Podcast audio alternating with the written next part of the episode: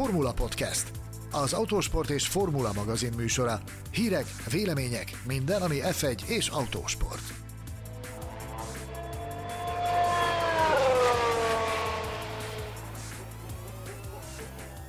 Hogyan zárult a 2021-es Dakar? El lehet-e kerülni a menetrendszerű tragédiákat?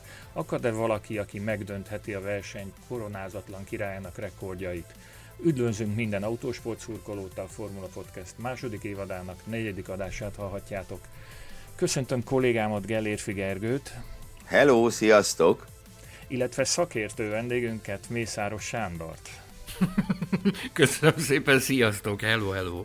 Engem Betlen Tamásnak hívnak. Mai adásunkban a világ legnehezebb autóversenyének idei két hetét veszük gócső alá, és kollégánktól egy nemzetközi futamon is jeleskedő tereprali alakulat csapatvezetőjétől igyekszünk minél több háttérinformációt megtudni a szakák különlegességeiről.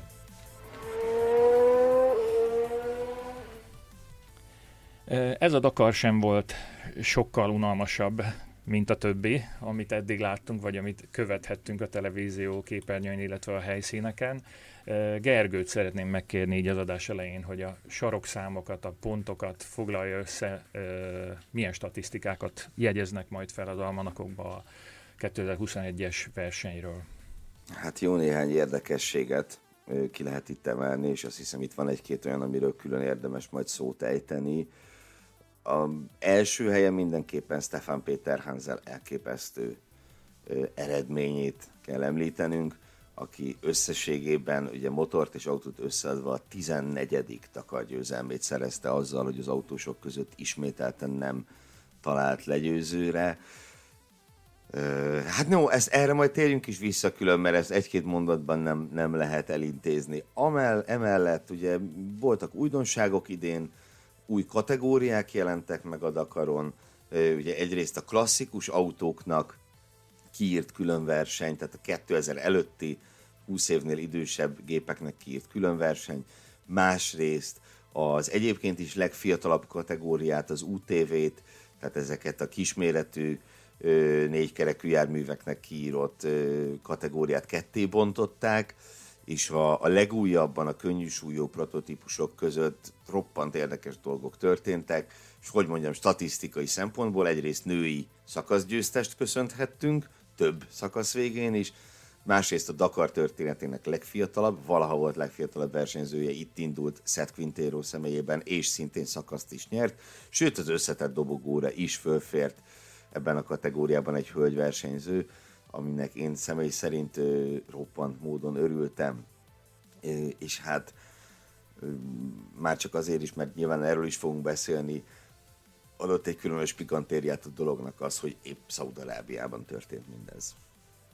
Amúgy akkor ragadjunk le rögtön ennél a témánál, a hölgyeknél és a terepralinál. Ugye van egy, egy, egy győztesünk, nem tudom, hogy van-e más szakág, ahol, ahol férfiakat meg tudott verni hölgyversenyző egy az egyben azonos körülmények között futott versenyen, itt megtörtént ez, de hogyha még mielőtt elmesélitek ezt, a tegnapi Eurosport összefoglalóban szúrt nekem szemet, hogy különös figyelmet fordított a szaudi kormány arra, hogy indítsanak saját női alakulatot a versenyen. Ugye ennek az oka feltétlenül az, hogy rettentő sok kritika érte, éri őket. Lehet, hogy nem is jogtalanul a nők hátrányos helyzete miatt, és most ezt szerették volna valamiféleképpen ellensúlyozni. Ezzel kapcsolatban mi a helyzet? Egyébként a Forma 1 kapcsolatban is hasonló dolgok merülnek fel, ugye a rendezés, az idei rendezés kapcsán többek felvetették ugyanezt a problémát.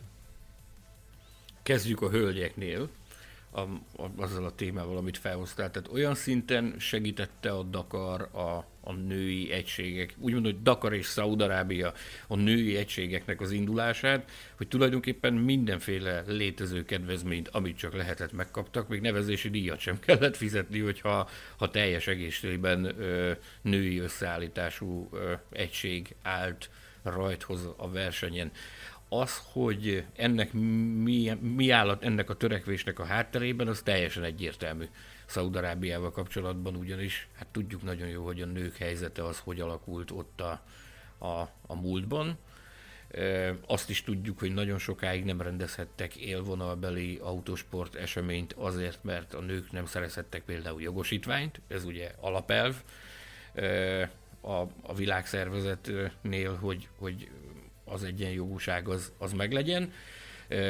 Amikor ez megtörtént, ez a váltás, utána rögtön napokon belül bejelentették az első világkupa futamot, amit ott rendeznek, most már Dakar rallit is rendeznek, ugye ez volt a második, formulai futamot rendeznek Szaudarábiában, idén érkezik a Form 1 is, hogyha ha minden a terveik szerint alakul, úgyhogy ez teljesen egyértelmű, ez az üzenet itt konkrétan a Dakar kapcsán azt mutatja, hogy Szaudarábiában elindult egyfajta szemléletváltás, vagy legalábbis ők ezt szeretnék sugalni a világ felé, hogy elindult náluk egyfajta szemléletváltás ezzel kapcsolatban.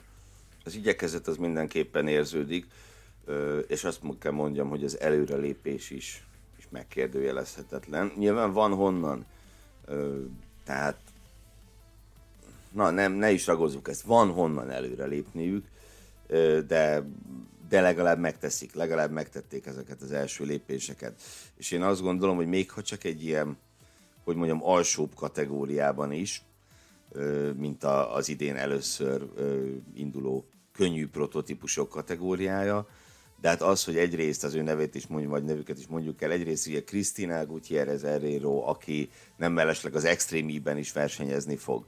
Ő három szakaszt nyert, egy olasz hölgy, Camelia Liparotti pedig összetettben második lett, az mindenképpen egy nagyon-nagyon-nagyon jó üzenet.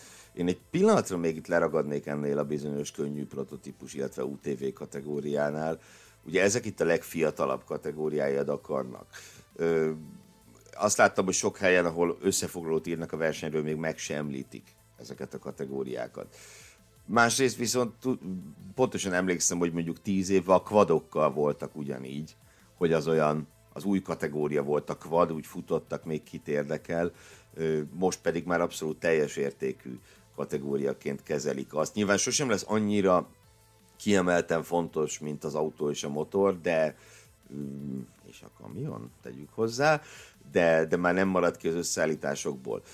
És ugye ez, ez az UTV, illetve könnyű prototípus kategória viszont nagyon nagy neveket vonzott, és igazából ide akartam kiukadni, és szerintem mindenek előtt ez ez vezethet abba az irányba, hogy, hogy nagyobb figyelem fog rá esni. Ugye egyrészt itt Dakaros nagymenők mentek, a motorral többször dobogós López Contardo nyerte az UTV kategóriát, illetve ott volt Szergej Kárjakin, aki korábban kvaddal győzött. Az új kategóriában viszont olyan neveket, mint Tomás Enge, emlegettük már a Formula Podcastben, ugye különböző okokból fogalmazunk. Nem kevés, nem kevésszer, nem kevésszer. És nem kevés okból. Tomás Engel szerzett talán kategória szakaszgyőzelem, nem, de szakaszdobogót igen. Chris Méke, ugye a mm, rally világbajnoki futamgyőztes indult itt, és hát Matthias Ekström, aki néhány évvel ezelőtt meggyőződésem, hogy a, hogy a világautósportjának leglegszűkebb elitjébe tartozott és nyilván azóta sem fejlesztette vezetni, szóval ő is itt versenyzett. És egy nagyon-nagyon színes, színes kis történet volt ez, és egy erős debütálás ennek a kategóriának a részéről, de a figyelem nyilván a, a nagyokra összpontosul. Mondja, Sándorom. Egy picit reflektálnék erre a felvetésedre és erre az észrevételre. Nagyon helyes észrevétel. Olyan szinten, hogy Ugye néhány évvel ezelőtt valóban se híre, se hamba nem volt ezeknek a járműveknek. Ön 2010 után pörgött fel ezeknek a kis és könnyű járműveknek a, az iparága. Olyan szinten, hogy amikor, amikor megjelentek a versenyeken, a, a szakma nem is nagyon tudta hova tenni ezeket. Tisztán emlékszem rá, amikor Petlen Tamás nagyon jól emlékszik rá, mert itt volt velem az első versenyen, amit én magam szerveztem, amikor itt megjelent néhány ilyen, ilyen jármű a, a versenyen, akkor a, a szurkolók egész egyszerűen nem tudták, hogy hogy nevezzék, és ráakasztották azt a nevet, hogy rácsos kvad. Várjál, az itt az hol volt? Itt. Nagykáló. Nagykáló. Az volt az első verseny, amit, amit én magam szerveztem. Ceglédi Péter barátommal, kiváló navigátorunkkal, a Kvalisport Racing navigátorával is.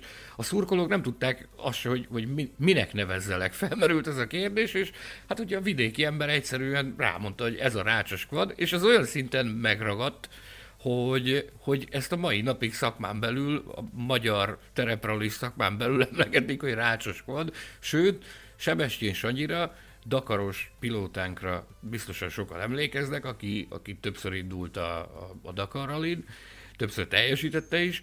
Ugye Benyó Miklós volt az egyik első úttörő itt Magyarországon, aki ilyesmi jellegű járművel indult. Sebestyén Sanyi még csak azt sem mondta, hogy rácsos van, annyit mondott, hogy egy Benyó.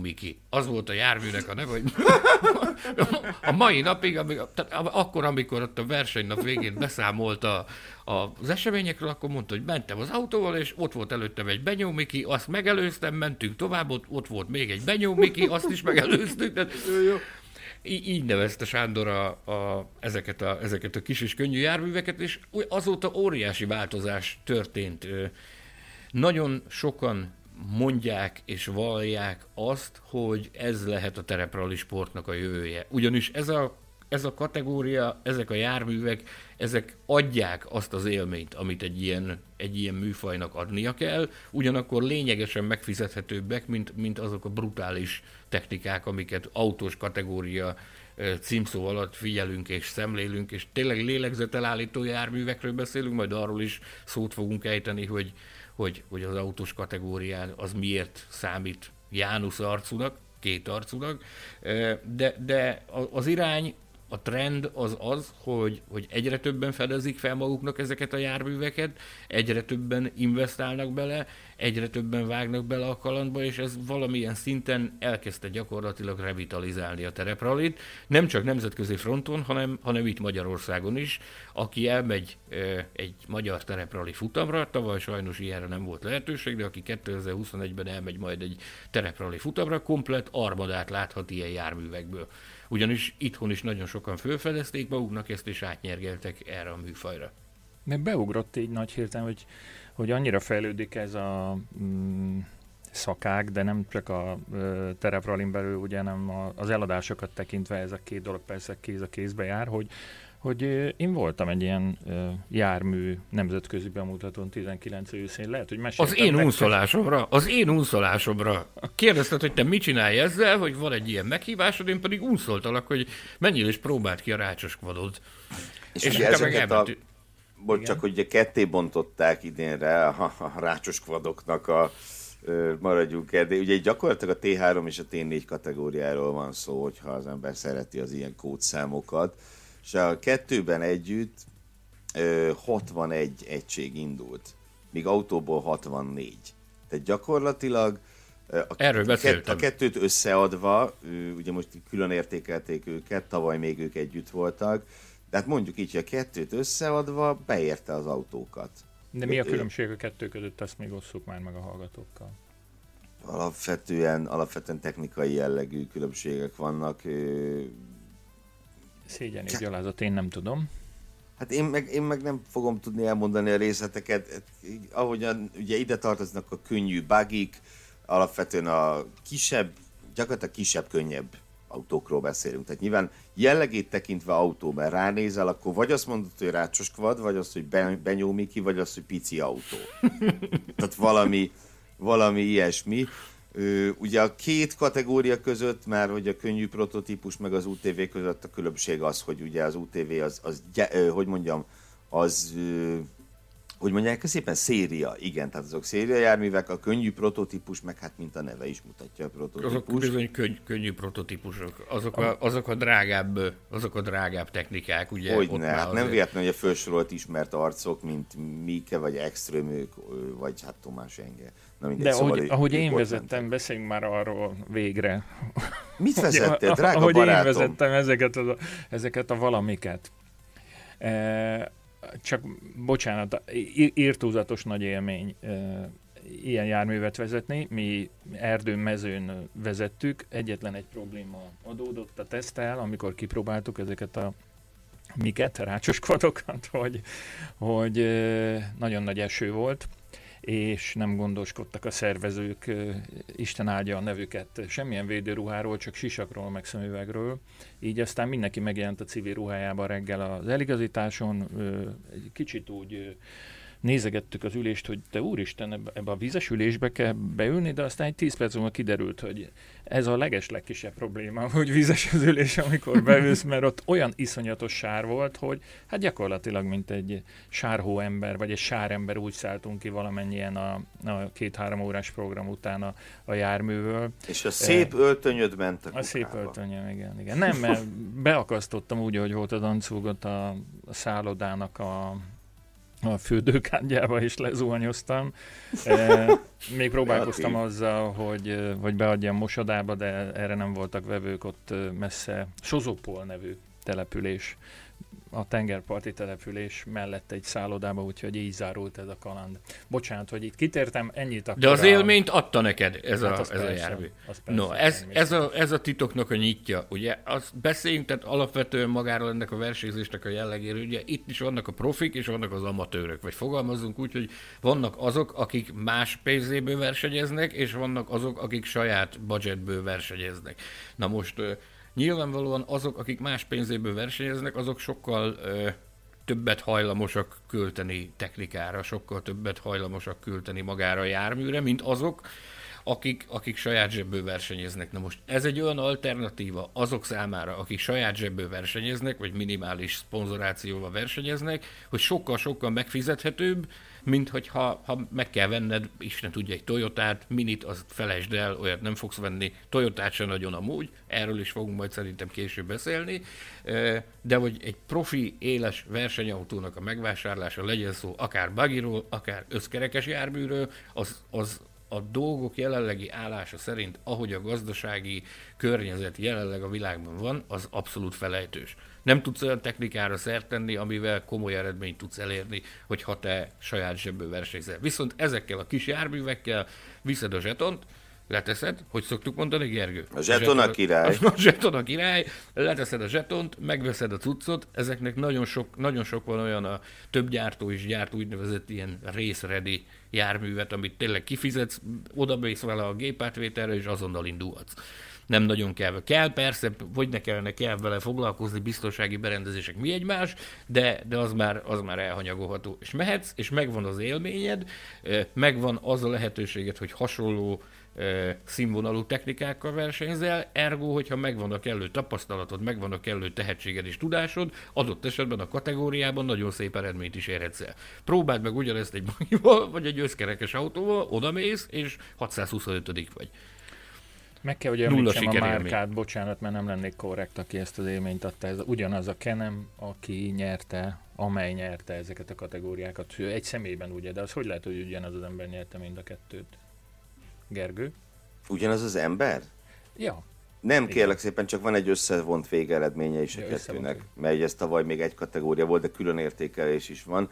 Pont ezt akartam javasolni, hogy itt az úgymond kisebb kategóriákat, tehát ami ne, nem az autó, hogy azért hangozzék el, hogy hol mi történt, meg, meg ki nyert, mert ennyit megérdemelnek. Szóval ugye igen, ahogy mondod, egyaránt Kenem, abszolút a Kenem gyártó a vezető, ebb, legalábbis ami a Dakart illeti ezekben a, ezekben a járművekben. Szóval a könnyű prototípusoknál bizonyos cseh József Mahacek nyert, aki az Abszolút első... legenda. Abszolút legenda. Az első kvados Dakar győztes volt még 2009-ben Ö, és hát ugye a könnyű prototípusoknál is, tehát azért ez se semmi, ugye 60 fölött van az úr, és ez a második kategória, aminek az első kiírását ő nyeri meg. A jó József egyébként Üdve. mindenképpen hangozzon el vele kapcsolatban, hogy gyakran látott vendég magyar pályákon is. A fontosabb magyar versenyekre mindig eljön. Ö, gyakorlatilag ennek a műfajnak mondhatjuk úgy, hogy az egyik úttörője nagyon komoly energiákat és erőfeszítéseket tesz annak érdekében, hogy ez a műfaj ez előre haladjon. Egy végtelenül szimpatikus és hihetetlenül elszánt vasemberről beszélhetünk az ő személyében, és ilyen eredményeket produkál időről időre. Félben maradt a, a hölgy vonalink. Nekem volt egy kérdésem, hogy mi történt 20 éve. Azt, azt még pontozzuk le, tegyünk pontot a végére, nem gond? Nem gond, nem gond egyáltalán. Ugye 20 éve ért el Jutta Kleinschmidt azt a történelmi sikert, amikor hölgyként, hölgyversenyzőként megnyerte a Dakar Rallyt.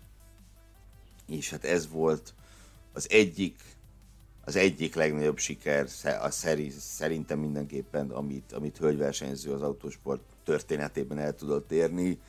Én azt gondolom, hogy csak Múton, uh, Múton asszony uh, rally világbajnoki ezüstérben mérhető ehhez a, ehhez a hőstethez.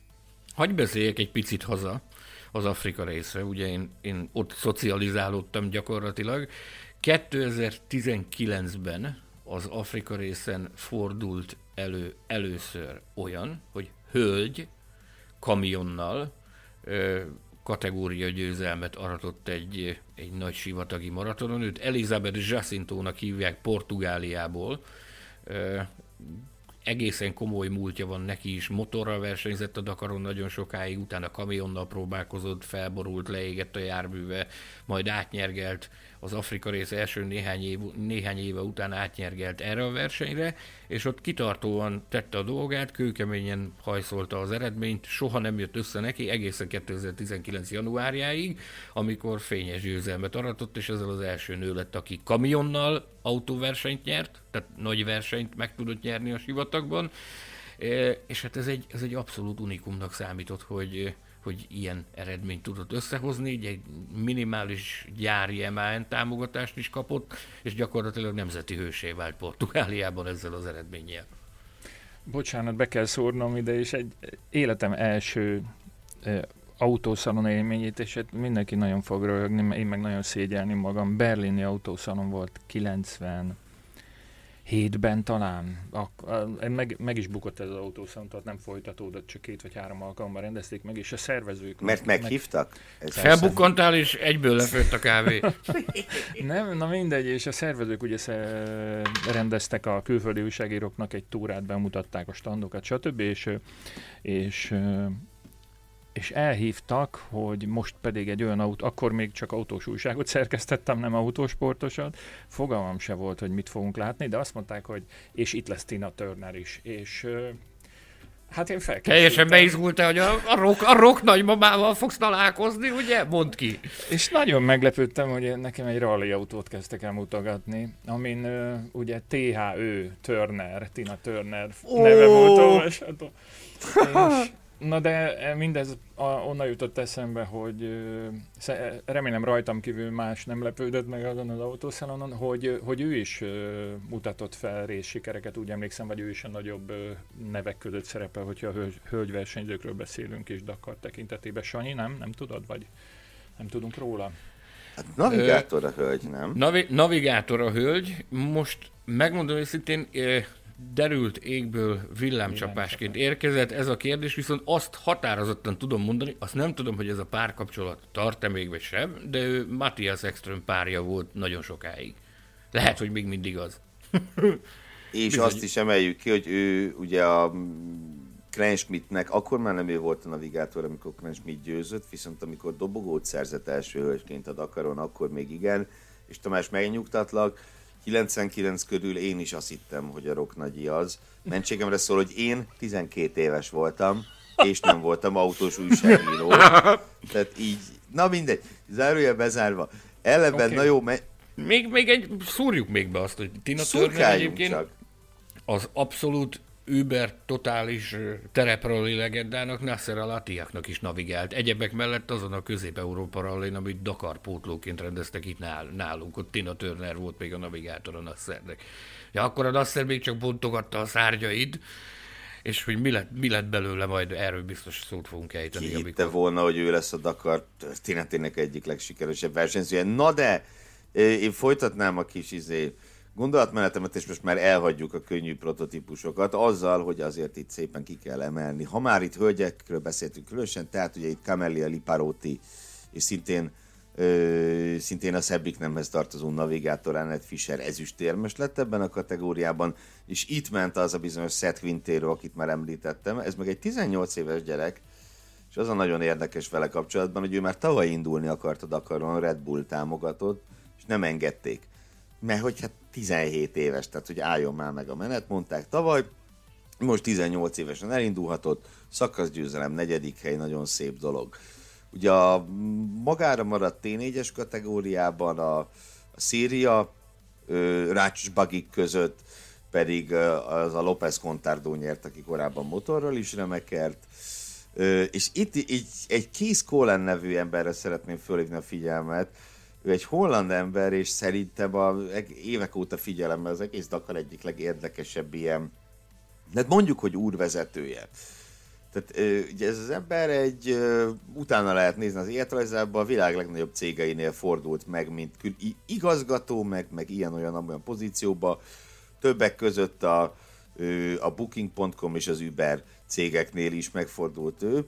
És legjobb emlékeim szerint ő a kamionon kívül már minden kategóriába ment a Dakaron, tehát ő szépen kipróbálja az összeset. ért is el kvaddal is egész jó eredményt, meg itt UTV-vel is és hát nem is tudom, egy ilyen, egy ilyen elképesztő történet az ő egész karrierje, csak ha akár csak a Wikipedia oldal végigolvassuk. Tehát vele már minden megtörtént, ami megtörténhetett, hogy más nem mondjak, amikor kvaddal versenyzett, akkor úgy tört össze a kvadja, hogy helikopteres mentésre szorult, és a helikopterről leesett a kvadja. és esett 50 méter. Hát ilyet...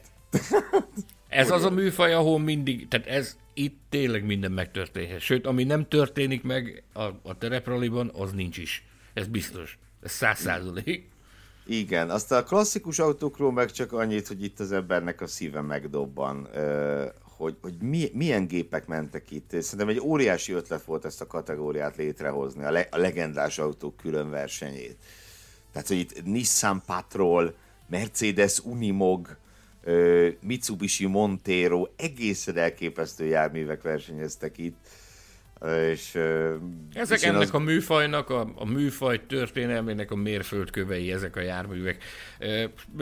Nagyon jó ötlet volt, nagyon sok embernek az érdeklődését újra visszaterelte a Dakar irányába. Ugye ők egészen más uh, útvonalon mentek, meg más szisztéma szerint versenyeztek, mint, a, mint az éles mezőny, de, de visszahozta azt a szint, amit nagyon sokan hiányoltak már az elmúlt években a Dakarból. Ugye nagyon sokszor éri az a vád a Dakar, nem is egészen alaptalanul, hogy túlságosan elüzletiesedett, tehát hogy már csak, megint csak vissza kell, hogy térjünk erre, hogy a zseton a király, hogy csak a pénz számít, és csak egy rajtszám vagy, és, és semmi több, csak az eleje számít a, a kategóriáknak, és mindenki más csak, csak salátának van ott. Nagyon sok vád érte a, a Dakart emiatt, és nagyon sok minden megváltozott az idei évre. Például ez a klasszik Dakar, ez, tehát a klasszikus történelmi járműveknek a, a menete, ez, ez, ez valahogy visszahozta azt a lelkületet, ami, ami a régmúltban jellemezte ezt a műfajt. Illetőleg az a, a tény is azt mutatja, hogy mennyit változott a Dakar, hogy, hogy életre hívták az úgynevezett experience, menetet, ami azt jelenti, korábban, ha Dakaron kiestél, áthúzták a rajtszámodat, és mehettél hazafele. Senkinek, senkinek nem hiányoztál, nem számítottál, be se tehetted a lábadat a szervizparkba. Most már az annyit változott, hogy ha kiestél, akkor hogyha, ha versenykész állapotba tudod hozni a járművedet, akkor visszacsatlakozhatsz a mezőnybe, a napi eredményedet mérik, ugyanúgy kapsz menetlevelet, csak nem számít, nem számítasz bele a, az, össz, az összesített értékelésbe. Tehát ez egy, ez egy azt mutatja, hogy olyan irányba halad a Dakar, hogy próbálnak egy kicsit emberibbé válni, mert, mert az a kegyetlenség, meg az a szigorúság, ami korábban jellemezte ezt ilyen szervezési szinten, az azért nagyon sok embernek elvette a kedvét attól, hogy, hogy dakarozzanak. Ezt az indulók folyamatos, indulók számának a folyamatos csökkenése is jól mutatta az elmúlt években. Brutális, brutális csökkenés volt. Aztán menjünk szerintem át a Sanyinak a saját vadász területére, a kamionok Bizony. mezőnyére, ahol szerintem két, két igazán fontos esemény volt. Egyrészt a Kamaz újabb, ö, újabb mészárlása, ugye már meg se lehet mondani, hogy hanyadik lassan, de hát egészen elképesztő, ahogy a, ahogy a Kamaz megint, megint leuralta a versenyt. 18. 18. győzelmüket aratták, nagyon-nagyon ritkán fordul elő, hogy nem ők, hogy nem ők győznek, ugye ebben a vagy nem ebben már ez egy új évtized, de az előző évtizedben emlékem szerint csak az Iveco tudott nyerni rajtuk kívül kétszer, többit mind a Kamaz nyerte. És hát most ugye jó, jó, jó kamaz módra, hogy megszokhattuk a dobogót is kisajátították. Egy, kettő, három. Fogalmaz, fogalmazunk úgy, hogy Roy.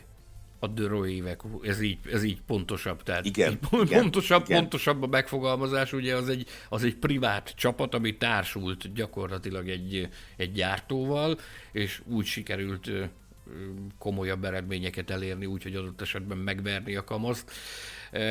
Kamionos lelkületüként és, és a kamion versenyzésben edződött szakmabeliként én csak azt tudom mondani, hogy emberek senki ez és senki ne csodálkozzon. Tehát az, az, az a kamaz armada, ami van, amit, amit láthatunk a Dakarokon, Szilkvéralikon, el szoktak jönni Afrika részre is, tehát az, az semmi máshoz nem lehet hasonlítani. Tehát nincs olyan ö, organizáció jelenleg a, a terepraliban, ami az képes lenne felülmúlni. Tehát itt ö, csodálatos ez a, ez a mini formáció, amit látunk, nagyszerű csapat a Toyota Gazoo Racing, de ezt a kettőt, ha egybe gyúrod, akkor is nagyon-nagyon messze vannak attól, amit a, amit a Kamaz jelent. Ugye ez egy gyári társaság. Sanyi volt az a kedves ember, aki egy alkalommal felkészített engem egy televíziós szereplésre, és ott árult el nekem a titkot, amiről fogalmam se volt, hogy a, a Kamaz istálónak, vagy gyárnak inkább gyakorlatilag majdnem akkora költségvetése van, mint egy, mint egy közép kategóriás Form 1 csapatnak. Bizony, bizony, vagy még nagyobb is alkalomattán. Attól függ, hogy hány versenyre készülnek, meg hogy készülnek. Itt gyakorlatilag egy Form 1 istálon egy nagyobb csapatnál dolgoznak 1000-1200-an. Itt a Kamaznál a, a, a járműveknek a felkészítésén, tehát csak a sportosztályon, ez, ez ugye Kamaz Master a hivatalos neve a, a csapatnak, ez a gyáron belül Naberesgyie, Cselnyiben, Tatárföldön székelnek, ott a gyáron belül ez egy külön divízió. Ott legalább ennyien dolgoznak ezeknek a kamionoknak a felkészítésén. Elképesztő költségvetéssel az állam teljes mértékben kiáll, ugye nemzeti büszkeség ez a, ez a, ez a kék formáció a, az orosz sportéletben nagyon-nagyon büszkék rájuk, ugye, ami előnyöket még lehet mondani. saját teszt terepük van, de akkora, amekkorát józan észre felfogni nem lehet. Ezek Mondjuk fi... van is hely Oroszországban. Bizony, bizony, Tatárföldön van elég hely arra, hogy, hogy saját tesztpályát alakítsanak ki. Tehát itt úgy néz ki a versenyzőknek a felkészítése, hogy már a reggeli kávéd előtt le kell zavarnod egy jó százast, egy jó száz kilométert kamionnal, mielőtt azt megengedik nekik, hogy, hogy, hogy kávét igyanak. Aki figyelmesen szemléli, persze ez túlzás volt, de, de nagyon-nagyon sokat mennek. Gyakorlatilag az év minden napján mennek, ha esik, ha fúj, ha hó van, ha szél van, ha süt a nap, ők, ők vezetnek. Rotációs rendszerben készítik fel az egységeiket a versenyzésre, a versenyekre. Tehát aki visszanézi a korábbi évek jegyzőkönyveit, az láthatja, hogy ugyanazt a nevet megtalálja a győztesek vagy a dobogósok között, adott esetben nem a volán mögött, később viszont a volán mögött győztesként. Ugyanis náluk ez úgy működik, hogy van ez a kiválasztott elit alakulat, ami ugye korábban Semyon Jakubov volt a, a csapatnak a vezetője, ő átadta a stafétát a cárnak, akit csak cár néven emlegetünk, a, a kamionos műfaj másik óriási legendája, őt, őt Vladimir Csaginnak hívják, jelenleg ő a, a, ennek a csapatnak a, a főnöke.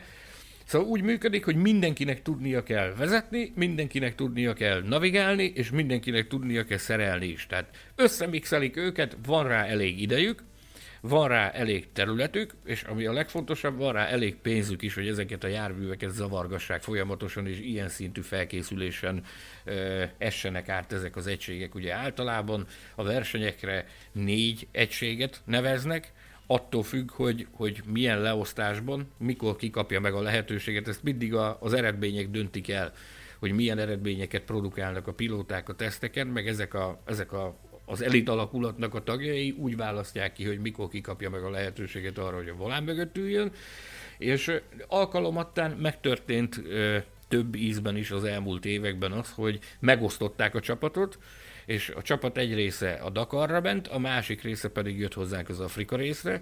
Oda is először csak egy járművel érkeztek, majd utána, utána már, már kettőt is van nekik egy saját ilyen bioüzemanyaggal vagy biogázzal hajtott technológiájuk is, azt élesítették az Afrika részen, de, de jött például a, a Szatyikov is volt már Afrika részen, sőt nyert is, nagyon büszkék voltunk arra, amikor egy szakaszon sikerült őt legyőznünk. Ez, az mindig élmény számba megy minden, minden a nagyobb istállók, vagy nagyobb csapatok számára is, és a kisebb csapatok számára is, hogyha a, a Kamaz ellen ö, valamilyen eredményt sikerül elérni. Ha a közelükbe vagy már, az is nagy szó, ha pedig néha-néha sikerül elcsípni egyet közülük, az pedig, az pedig egész egyszerűen euforikus állapotot idéz elő a csapatoknál, az akkora nagy szó. Olyan óriási nagy szervezetről beszélünk.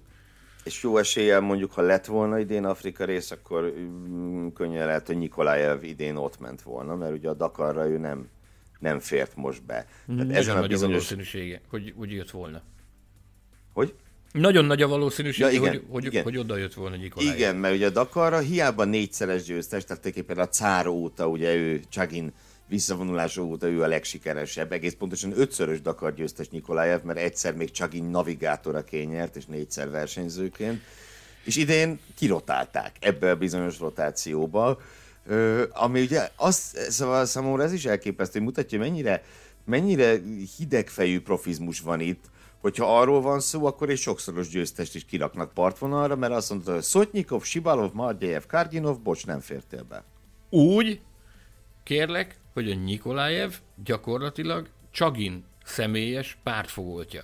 Annak idején, a, a 2000-es évek közepetáján a cár maga fedezte fel a Nikolajev tehetségét, ő maga még aktív versenyzőként lobbizott annak érdekében, hogy Nikolájev lehetőséget kapjon. Nikolájev meg is kapta ezt a lehetőséget, élt is a lehetőséggel, tehát világra szóló győzelmeket aratott, és így, hogy a parancsnoki hídnál jelenleg a cár az, aki a pasztát szelet fújja, még így is kikerült a Nikolájev a keretből. Tehát ez, ez tökéletesen mutatja azt, hogy, hogy mennyire teljesítményorientált ö, társaság a, a Sportivnaja Kamazmastier, ahogy, ami a hivatalos, hivatalos neve a csapatnak, hogy még a főnöknek a párfogoltja is képes kikerülni, abban az esetben, hogyha, hogyha valami nincs, nincs rendben, és nem tudja hozni azt a pillanatnyi teljesítményt, ami elvárható egy ilyen Van egyébként valami hátborzongató ebbe az egész kamaszban, nem is tudom, ilyen, ilyen filmbe élő, csak képzeljétek el, ahogy egész évben ott valahol Oroszország mélyén ezek a kamionok róják a köröket, és akkor egyszer csak elindulnak a sivatagba, és elpusztítanak mindenkit. Gyerekek, az hátborzongató. Az az igazán hátborzongató, amikor, amikor egy-egy versenyen ö, együtt vagy velük, és, és én, én, engem egész egyszerűen lenyűgözött, amikor először láttam őket, úgy, hogy, hogy egy mezőnyben versenyeztük velük, ez, ha nem tévedek, ez a, a 2010-es Silkvé rally volt. Az volt az első Silkvé rally, amire beneveztünk. 10 vagy 11, nem emlékszem pontosan. 11, bocsánat, a 11-es Silkvé volt az, amikor, amikor teljes pompájába ragyogott, ragyogó kabasz láttam hazai pályán. Tehát Oroszországban, ott voltunk Moszkvában, a Luzsnyiki stadionban, és alkalmam nyílt, ugye nem voltak messze tőlünk a szervizparkban, megnézni, hogy hogy zajlik náluk egy eligazítás. Tehát megérkeznek, borzalmasan sokan vannak, tehát elképesztő emberi erőforrás állományt tudnak mozgatni, megérkeznek ugyanabban az uniformisban, senkin semmi eltérő nincs. Ugye nálunk is előfordul, kisebb, kisebb csapatoknál előfordul, hogy valaki mondjuk nem a, a fekete trikót veszi magára, hanem, hanem más színű, de ugyanúgy a csapatlogókkal elrendezett trikót veszi magára. Itt kérlek szépen mindenkin ugyanúgy vasalva, ugyanúgy állt a sapka, ugyanúgy állt a nadrág, körbezárják egymást, hogy még csak véletlenül se tudjon senki beférkőzni a közelükbe. Van nekik rendes csatakiáltásuk, úgy, mint mondjuk eh, egyes más labdajátékos sportok esetén csapatoknak van, gyakorlatilag a légy zümbögését lehet hallgatni. Akkor még a Jakubov tartotta nekik az eligazítást, mert ő volt a csapatfőnök, de azóta láttam már, hogy milyen egy csaginféle eligazítás, és a légy zümbögését lehet hallani és nagyon érdekes, hogy mindenki hajt arra, hogy egy-egy kamazos trikót, vagy egy-egy kamazos sapkát beszerezzen tőle, ugye versenyek végén szoktunk cserélgetni. A verseny elején, hogyha próbálkozol ilyennel, akkor elhajtanak, mint a piaci legyet, ugyanis tartanak attól, hogyha te magadra veszed azt a cuccot, ami nekik van, akkor be tudsz szivárogni a soraikba. Olyan jól szervezett társaság a kamaz, amilyet még az életedben soha nem látta. Nagyon jól szervezettek a Form csapatok is, a kamaz pedig csak ehhez lehet hasonlítani, semmi máshoz. Végigbeszéltünk egy pár kategóriát már, esett szó a hölgyekről, meg a rekordokról, de egy nagyon fontos dolgot nem érintettünk, hogy mit köszönhet szakértőnk, az itt jelenlévő főszerkesztőnek, illetve annak a feleségének, annak a feleségének mit köszönhet, ugyanis ö, ö, emlékeim szerint a, a, a főszerkesztő felesége volt az, aki úgy döntött, hogy a főszerkesztő most más programra menjen, és ne egy egyiptomi tereprali világkupa futamra, ahova természetesen kaptunk egy meghívást, és uh, akadt egy vállalkozó, aki ezt akkor elvállalta. Vagy hogy is volt? Jók az emlékeim? Arra emlékszem, hogy egy, egy nyári egy nyári nap volt, nagyon forró nyári nap, amikor főhívtál engem, és mondtad, hogy hát úgy tűnik, hogy érkezhet, egy, érkezik egy meghívás a, a szerkesztőségbe, a Fáraó rallira, és hogy te megvizsgáltad ennek a lehetőségét, és te nem tudsz menni, hogy nekem belefér az időmbe, meg, meg volna a kedvem egy ilyen kalandhoz. Én pedig, én pedig kapásból rávágtam, hogy hát hogy a viharban, ne? Tehát én gyerekkoromtól kezdve nagyon szerettem a tereprallit, tehát a, a, a homályos, rossz minőségű Dakar összefoglaló egy 10-15 másodpercesek, amiket a telesportban bejátszottak, az nekem beleégett a retinámba. És hát mondtam, hogy persze, hát hogy a fenében, hát én, én nagyon szeretnék menni. Ugye ez 2008 volt, néhány hónappal voltunk a, a, a lefújt Dakar után, illetőleg a Dakar pótlásként itt nálunk megrendezett Közép-Európa rally után. E, ahol biztos a 2008, te egészen 100 százalék. 100 százalék. 2008. szeptember. Szeptemberben volt ez a bizonyos Fáraó rally. Ugye mondtad, hogy, hogy érkezhet egy, úgy tűnik, hogy érkezik egy meghívás, hogy én erre jó vagyok-e? Én mondtam, hogy igen, elvállaltam, és akkor, akkor mindjárt ki is derült, hogy, hogy minek volt köszönhető ez a meghívás Egyiptomba. Az pedig, az pedig az az egész egyszerű ok volt, hogy volt egy magyar résztvevő, és szerették volna, hogyha az megfelelően van reprezentálva a magyar sajtóban annak a, annak a résztvevőnek a, a szereplése. És hát ugye körbenéztünk, hogy ki is, mi is ez az ember, hogy mi merre, hány óra, kivel kell nekem ott, ott kooperálnom, és hát innen indult a történet. Visszajeleztünk, hogy igen, lesz ember, aki megy, igen, én leszek az, onnantól fogva felpörögtek az események, és elkezdődött a, a, a, a szervezése ennek az útnak, én pedig fölvettem a kapcsolatot a, a, a magyar résztvevővel, aki, aki Kovács Miklós volt, és a Kvali Sport, ami ami tulajdonképpen az előző egy évben ö, szerveződött ez a formáció. Volt egyszer egy, egy kiruccanásuk Marokkóba, ahol ilyen amatőr kategóriában csak, hogy, hogy kipróbálják magukat egy, egy széria ö, kamion, ami gyakorlatilag bele csövezve, versenykamionnak nem nagyon lehetett nevezni. A Kovács Miklós, Tóth Tamás és az Irigy Hónajmirigy frontembere Sipos Tamás volt a, a navigátor a, a kvalisportban. Ö, az kiderült, hogy így, így nézett ki a társaság, ők beneveztek a 2008-as Dakarra, amit lefújtak, ebből ugye nem lett semmi, ott nem tudtak elindulni, és akkor itt volt a, a lehetőség, hogy a következő alkalom a Közép-Európa Rally után, ahol lehetett külföldön versenyezni, ez lett a Fáraó Rally. Ilyen, ilyen gyakorlatilag tapasztalatszerző jelleggel neveztek be, de úgy, hogy akkor már nem a Sipos Tomi volt a navigátor, hanem, hanem Ceglédi Péter, aki, aki a mai napig a legnagyobb elismertségnek és legnagyobb respektnek örvendő magyar sivatagi navigátor.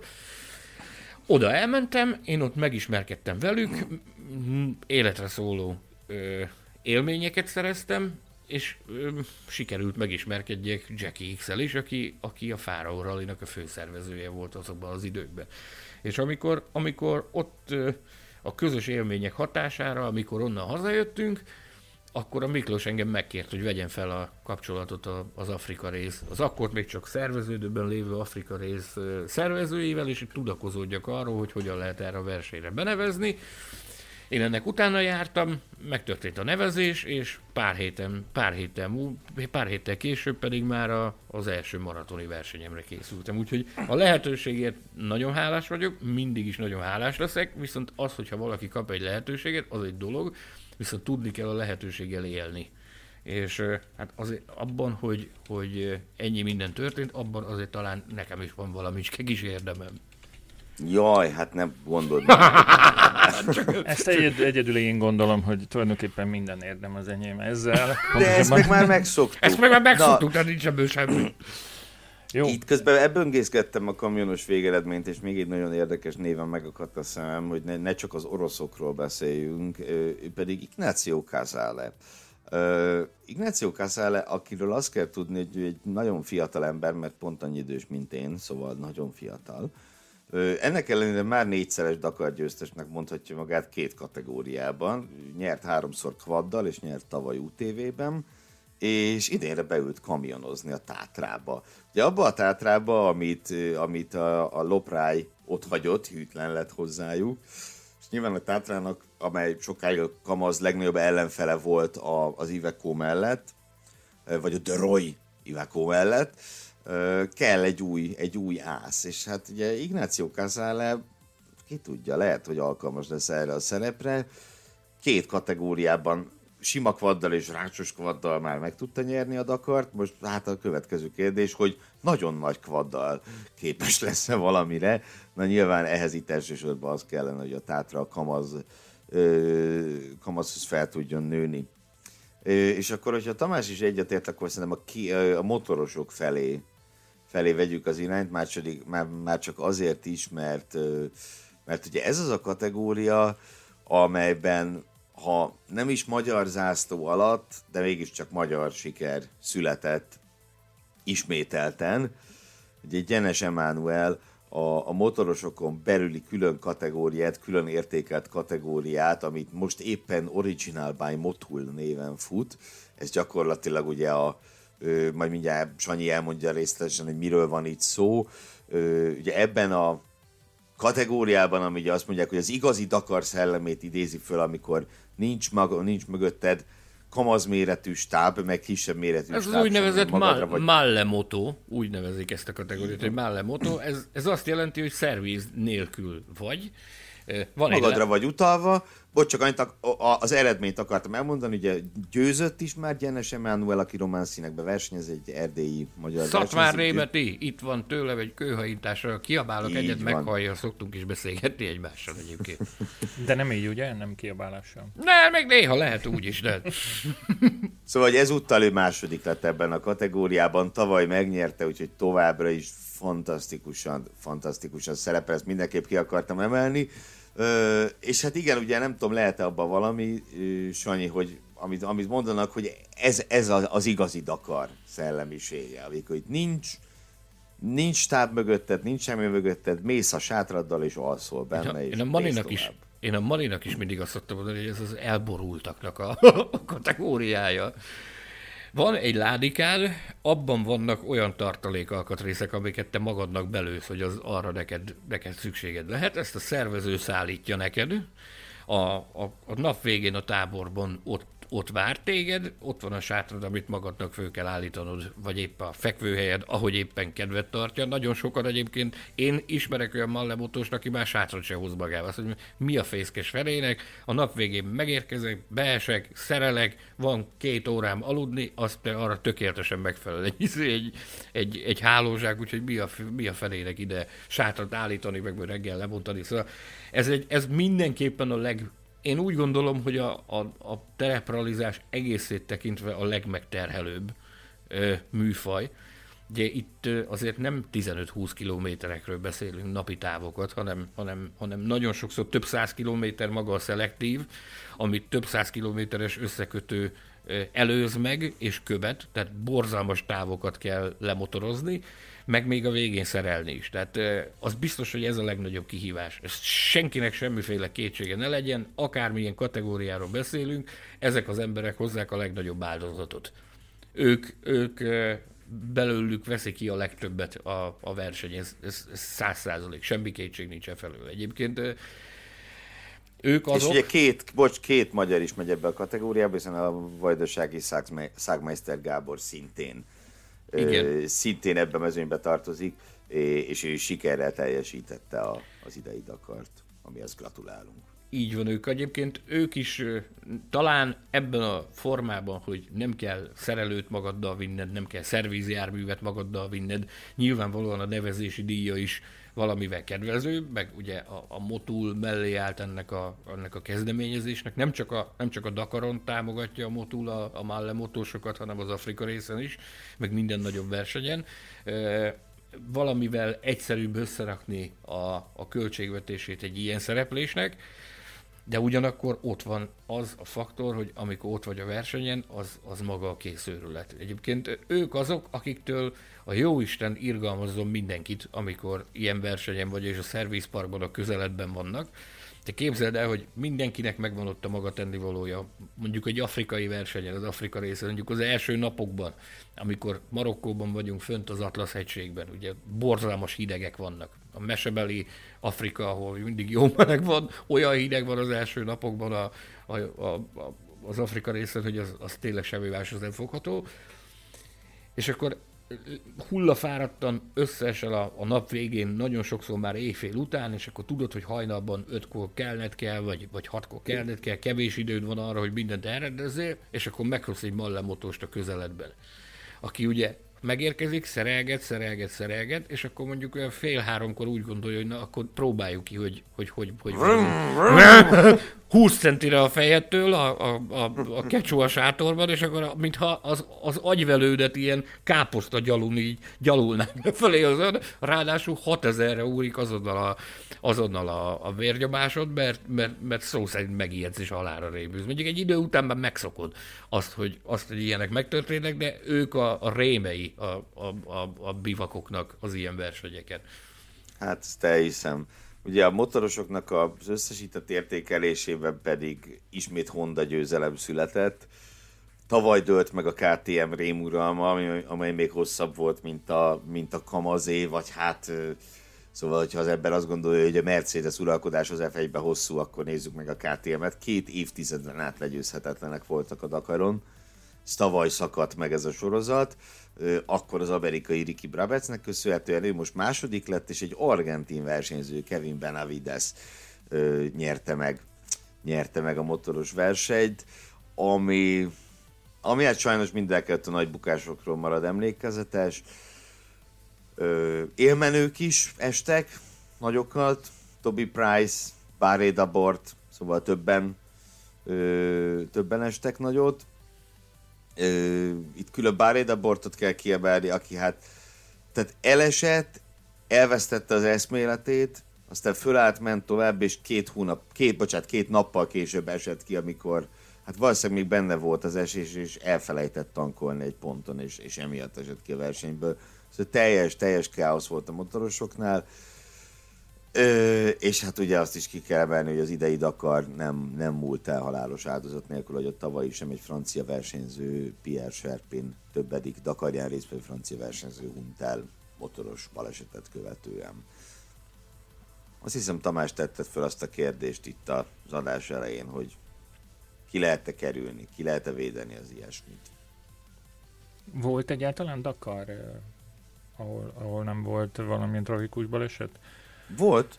Yeah. Volt a dél... De nem csak versenyzők, hanem, hanem nézők is gyakran szenvednek ugye balesetet. Igen, igen, igen. A dél-amerikai Dakarok évekig, most pontosan nem tudom megmondani neked, de lehet, hogy majd mindjárt utána nézek, szóval a dél-amerikai Dakarokon évekig nem volt haláleset, úgy ugye nagyon rosszul kezdődött úgymond, tehát azt hiszem az első dél-amerikai Dakar első napján, vagy második napján egyből történt egy tragédia, és igen, tehát 2015 és 2000, ö, bocsánat, 2016 és 2020 között nem volt haláleset a Dakaron, egymás után három évig se, versenyzőt, se nézőt érintő. Én azt hiszem, hogy ez lehet a Dakar történetében a leghosszabb. Ö, más annyit te jártasabb vagy a terepraliba bármelyikünknél, hogy ez általánosságban a szakágra jellemző ez a fajta veszélyesség, vagy ez, a, vagy ez kimondottan a Dakarnak és hasonló sivatagi versenyeknek a sajátja. A maratonokon mindig fennáll annak a, az esélye, hogy tragédia történik. Nem is feltétlenül a versenyben, tehát én veszítettem már el közeli ismerőst, aki, aki gyakorlatilag a szervezésben vállalt szerepet azért, mert akkora volt a hajsza, egy Marokkoralin az időmérő társaságot, nagyon-nagyon jó barátság fűzte őket, mindenkihez hosszú éveken keresztül voltak felelősek az időmérésért. Indultak a, a, a reggeli szakasz rajtjába, ugye, hogy telepítsék azt a kis eszközt, amivel, azt a rendszert, amivel az időmérésnek az egyik fele kezdődik, tehát ahonnan indul, és gyakorlatilag egy, egy nagyon-nagyon rossz időszakban napfelkeltekor, egy nagyon éles kanyarban ott történt valami, és tragikus baleset lett a vége. Tehát nem feltétlenül a, a versenyben történik a baleset, hanem a verseny körül is történik baleset. Itt minden azon múlik, hogy mennyire nagy a hajsza. Ez teljesen, nekem ennyi év tapasztalatával a hátam mögött nekem ez a benyomásom. Az Afrika részen is történt már haláleset, egyszer, amikor, amikor az egyik motoros gyakorlatilag a gyorsról lejött, elment az összekötőre, megállt az első benzinkútnál, és ott szívrohamot kapott és meghalt. Ez volt az Afrika rész történetének az eddigi egyetlen halálos balesete, pedig ez a verseny is 2009 óta már folyamatosan működik, tehát 11-két versenyen már túl vagyunk. Itt is megvan a hajsza, itt is megvan az a nyomás, ami minden sivatagi versenyen jelen van, de viszont mégis más az a, az a ez, ezért szoktuk azt mondani, hogy a Dakar a legkiméletlenebb hogy itt történik, ugye itt van a legnagyobb induló, legnagyobb résztvevő szám. Ez azt jelenti, hogy nagyon sokszor, nagyon korán rajtolsz, nagyon kevés időd van pihenni, az egész egy hajlamos egy idő után átmenni a, a sztori egy ilyen, egy ilyen elképesztően nagy katyvaszba. Ahogy mondtad, hogy a, a Barida Borta, hogy mi történt. Tehát, hogy elesett, beütötte a fejét, rosszul lett, utána két nap múlva elfelejtett, és kiesett. Tehát ez azt mutatja, hogy, hogy mennyire sokat kivesz az emberből. És egy bizonyos idő után ez, az, ez a rendkívüli megterhelés, ez adott esetben belekergetheti az embert olyan hibába, aminek, aminek ez a vége. Én úgy mondanám ezt, hogy ez Dakar sajátosság. Ez specifikusan Dakar sajátosság. Más versenyeken is történnek ilyenek. Marokkoralin is volt már olyan motoros eset, szegény, rosszul esett, meghalt. Borzalmas tragédia volt, borzalmas csapás volt, de nem jellemző. Tehát míg ott mit 30 év alatt történik egy vagy két ilyen, addig a Dakarnak ez az egyik kis túlzással éve, meg nagyon csúnyán megfogalmazza az egyik védjegye, hogy időről időre vannak halálesetek, ez pedig azt mutatja, hogy mennyire kiméletlen a hajsza ezen a versenyen. Igen, mert persze máshol is van, tehát mondjuk én, akire emlékszem, nagyon rég, tehát kisfiú voltam, és akkor még megdöbbentett, hogy ilyen történhet egyáltalán. Richard Senkt, ugye nagyon nagy legenda volt ő a motorosok között, és egy fáróral én zuhant szakadékba is úgy telt, tehát persze, persze megesik. De itt a Dakaron egész magyarázhatatlan halálesetek is vannak. A dél-amerikai Dakaron volt ugye a Pascal Terry, aki az első dél-amerikai áldozat volt, hogy gyakorlatilag egy térdelő pozícióban találták meg a motorja mellett meghalva, és hogy nem is nagyon lehetett érteni, hogy mi történt vele. Sivatagban vagyunk. nagyon érdekes a sivatagnak a, a, a jellege. Reggel fölkelsz, mondjuk az afrikai sivatagban, tehát a Szaharában, reggel kelsz, ott nincs az a az az óriási forróság. Tehát viszonylag csipős a, a, a hőmérséklet. Összeszedelőzködsz, elindulsz, mondjuk vegyük a motorosokat vagy a kvadosokat. Elindulsz a rajtba, mire a rajtba érsz, addigra nagy valószínűség szerint már egy egészen másik klíma van. Tehát akkor már melegszik az idő, és akkor elindulsz, elkezded gyepálni, a, elkezded dolgozni le a kilométereket, és pillanatokon belül 40-50 fok van. Vagy még nagyobb. Elképesztő megterhelés az emberi szervezetre, csak a, a maga a lét is a sivatagban. Nagyon sokan vannak, akik, akik tudja is, a családi kirándulás alkalmával, vagy, vagy más esemény alkalmával jut nekik egy olyan, hogy, hogy eltöltenek néhány órát a sivatagba. Tehát kimennek, és akkor szétnéznek, mennek egy sivatagi túrát, a nap végén visszamennek, és azt mondják, hogy hű de jó, haj de jó. A, amikor tartósabban, tehát napokat, heteket töltesz megállás nélkül bent a sivatagban, az, az nagyon-nagyon durván átdolgozza a szervezetedet. A vízháztartásodat, a, a koncentrációs készségedet, maga az a por, amit, amit ugye, ahogy, ahogy szuszmákolsz, veszed a levegőt, az egy teljesen megszokott dolog. Na, a sivatagban ez egy idő után, ez, ez teljesen átalakul, ugyanis az a, azok az apró, azokat az apró mikroporszemcséket, azokat beszippantod. Tehát a szervezeted elkezd máshogy dolgozni, amikor tartósan benne vagy ebben a közegben, elkezd máshogy dolgozni, mint, mint normál esetben. És ez, ez nagyon sok esetben, amikor valaki nincs kellő, kellően felkészülve, vagy adott esetben túlment azon a határon, amit, amit már képes teljesíteni, ott adódhatnak ilyenek, hogy adott esetben megáll, mert valami technikai problémája van, és úgy marad. Döbbenet. Tényleg döbbenetes. Így szerencsére az élmenők ennél könnyebben megúzták a, a motorosok között, de, de hogy elképesztő csillaghullás volt. Óriási csillaghullás volt a, az élmezőnyben, tehát a elnézést francia kiejtésemért, Sultré, aki vezetett a versenybe, ugye óriásit bukott, kórház lett a vége. Toby Price vezetett a versenybe, nagyot bukott, váltörés, stb. Akkor ugye Ignacio Corneo csilei versenyző, az aktuális éllovas a tizedik szakaszon e, e, esett egy nagyot, szintén kórház lett a vége. Ö, és akkor ugye Barré Dabort ugye ö, úgy szintén jött, hogy ki kellett, ki kellett menteni a sivatagból, miután kifogyott az üzemanyaga, úgy szintén a kórházba fejezte be a versenyt. Szóval elképesztő, ami, ami a motorosok között történt idén, és, és hát igen, a Honda meg, meg, meg tényleg a gratulációt nagyon megérdemli. És akkor azt hiszem, hogy itt a vége fele jutunk el, ugye Tamás, a legérdekesebb kategóriához, ha mondhatjuk, hogy ez a legérdekesebb kategória, bár Sanyi biztos tiltakozni fog. Nem, de hogy tiltakozom, miért mondasz ilyen? Nem, hát hol a vége egyébként? Nem a kamion a legérdekesebb? Én a kamiont imádom, de az autót is imádom, tehát... no. Azt a statisztikát bogaráztuk ki az adás előtt, hogy tulajdonképpen az utolsó hány évben, 16-17 évben három ember majdnem mindent vitt, és ez ugye folytatódott az idei esztendőben is, mindössze ezt leszámítva ezt a három ember, tehát Sainz, Nasser és Peter Hansenen kívül csak három versenyző volt képes, versenyző páros volt képes Dakart nyerni, hogy hogy ezt, ezt hova kell sorolni, kezdjük talán ezzel a kérdéssel, ezt, az ilyen jellegű dominanciát. Illetve hát maguk a, a versenyzők életkoráról se beszéltünk még, szóval, hogy itt ugyan volt 17 meg 18 éves, de, de itt jelen esetben a úgymond király Nem ez a jellemző. Király nem ez a jellemző, igen. Hát már csak azért sem, mert ugye 30 éve nyert a Peter Hansel először motorral, tehát... Pontosan.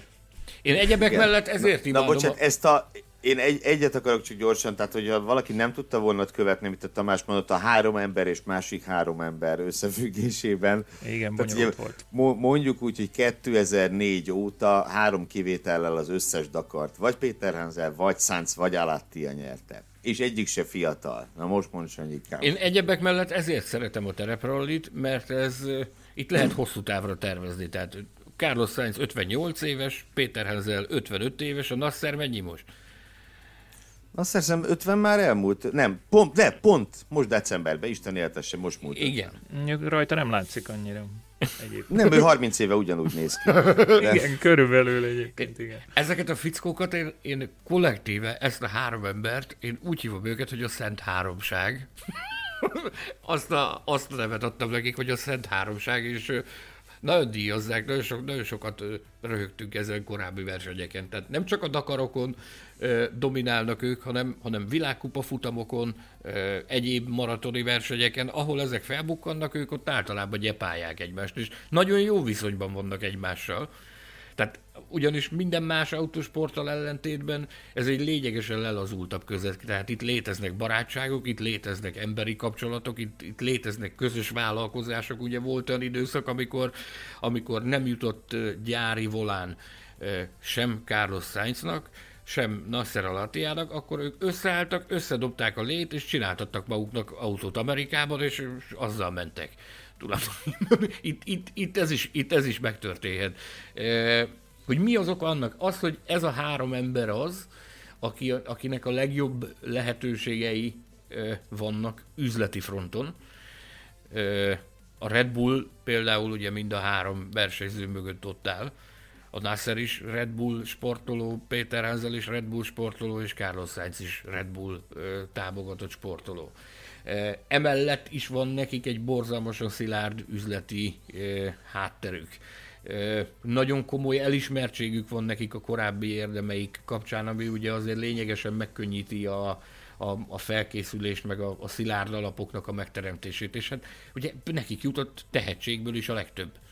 Én úgy szoktam ezt megfogalmazni, hogy ők tették a legtöbbet azért, hogy, hogy sikeresek legyenek ebben a sportban, és ez nem véletlen, hogy ez, ez így kidomborodik, hogy, hogy ez a három az, az ember az, aki, aki mindig mindent visz. Egészen fantasztikusak. A Alattiának is, ha meg, megnézitek az eredményeit. Én még emlékszem, amikor, amikor Dakaron, nem mondom, hogy amikor feltűnt, de amikor az első szakasz nyerte, még Afrikában volt a Dakar és hogy mondjam, még ilyen különleges dolog volt, hogy na hát egy katari versenyző itt szakasz nyer a japánok, németek, franciák között. És hát ugye Alatti egyrészt azóta konkrétan minden Dakaron nyert szakaszt, és az eredménylistája meg az a döbbenet, tehát ha ránéztek, 2015 óta, az 7 év, egy kiesés, és azok kívül mindig az első kettőbe volt. Kétszer első, négyszer második ez, e, ez teljesen agyament. Egy megzabolázatlan egy, rakéta volt akkoriban, elképesztő alapsebessége. És, és mindezt úgy, hogy ő nem volt benne a Peugeot-nak abban az uralkodó programjában Igen. az elmúlt években. Egy megzabolázatlan rakéta volt ő a sivatagban, tehát ment-ment elképesztő sebességgel, hihetetlenül gyors volt, a, a legjobbakat megszégyenítő tempója volt azokban a kezdeti időkben, viszont mindig elkövetett valami orbitális állatságot, ami miatt kiesett. Nem tudta győzelemre váltani azt a sebességet, lehetőséget, ami, ami megvolt neki. És itt változtatott nagyon sokat ezt egy, egy privát beszélgetés, meg, meg interjú során is több ízben elismerte már, amikor beszélgettem vele, hogy a sportlövészet volt az, ami, ami, ami, ami fordulatot hozott az ő pályafutásába. A skitlövészet kapcsán megtanulta azt, hogy hogyan kell kezelni a koncentrációt, és azt mondta, hogy ezt csodálatosan át lehetett ültetni a versenyautóba. E, ugye az idei Dakaron gyakorlatilag ismét ő nyerte a legtöbb szakaszt, a legtöbb szakasz győzelme neki volt, viszont, viszont nem tudott nyerni. Ellentétben, és akkor itt most már tényleg térjünk rá Stefan Peterhazerre, aki 14. alkalommal diadalmaskodott a, a Dakaron 8. autós sikerét aratta, neki viszont egyetlen egy szakasz sikere volt. Azzal tudta behúzni, hogy nem azzal, hanem, hanem egy győzelem, egy szakasz győzelemmel is meg lehet nyerni a Dakart, amire ő már mutatott példát korábban. Tehát 2007-ben az utolsó afrikai Dakart úgy nyerte, hogy gyakorlatilag egyáltalán nem volt szakasz győzelme. Azt a, a mai napig emlegetik, hogy az, egy, az, az tényleg egy világról szóló siker volt. Ez mutatja azt, hogy mennyivel másabb tehát, hogy, hogy különböző filozófiák, amikor találkoznak egymással. A Nasser, ez klasszikusan az a versenyző, akit csak az első hely érdekel a szakaszon is, meg az összesítésben is. A Péterházel pedig az a fajta megfontolt, valóban rutinos öreg róka, aki, aki fel tudja építeni ezt a borzalmasan hosszú két hetet hogy, hogy hogy kell ezt a műfajt úgy, hogy hogy kell ezt a versenyt úgy összerakni, hogy, hogy meglegyen az a szintű teljesítmény, aminek, aminek meg kell lennie, de ugyanakkor ki is tarts te magad, meg a technikád is egészen a célig. Ennek a verhetetlen nagymestere Stefan Péter ezzel, akire ugye a Nasser kapcsán a skitlövészetet említettem, nála pedig a gördeszka az, aminek, aminek a, a sikereinek az alapját tulajdonítja. Egyszer a Kalmük sivatagban egy szilkvérrel én egy szervizkamionnak az árnyékába leültem vele, és ott nagyon hosszan beszélgettünk arról, hogy hogy indult neki a pályafutása, te elmondta, hogy a, Fater az csőszerelő volt gyakorlatilag, ilyen fűtésrendszereket telepített házakba, és hát azt mondta, suliban nem állt annyira nagyon jól, ezért a, az apukája az vitte volna magával dolgozni, meg hogy tanuljon szakmát, meg hogy, meg hogy minden tuti legyen. Viszont azt mondta, hogy őt meg a gördeszka az rettenetesen érdekelte. Azt mondta, hogy elkezdte csinálni a gördeszkázást, amikor egészen jó ment már neki, amikor eljutottak arra a pontra, hogy a, a papa azt mondta, hogy akkor itt az ideje döntés hozni. Tehát, hogy vagy sikeres sportoló leszel, vagy pedig hagyod az egészet a francba, és jössz velem dolgozni, mert valamit kell kezdjünk veled azt mondta, akkor nagyon rákapcsolt, és olyan szinten dolgozta föl magát, hogy a, nem, én nem is tudtam, hogy létezik ilyen, hogy gördeszka válogatott.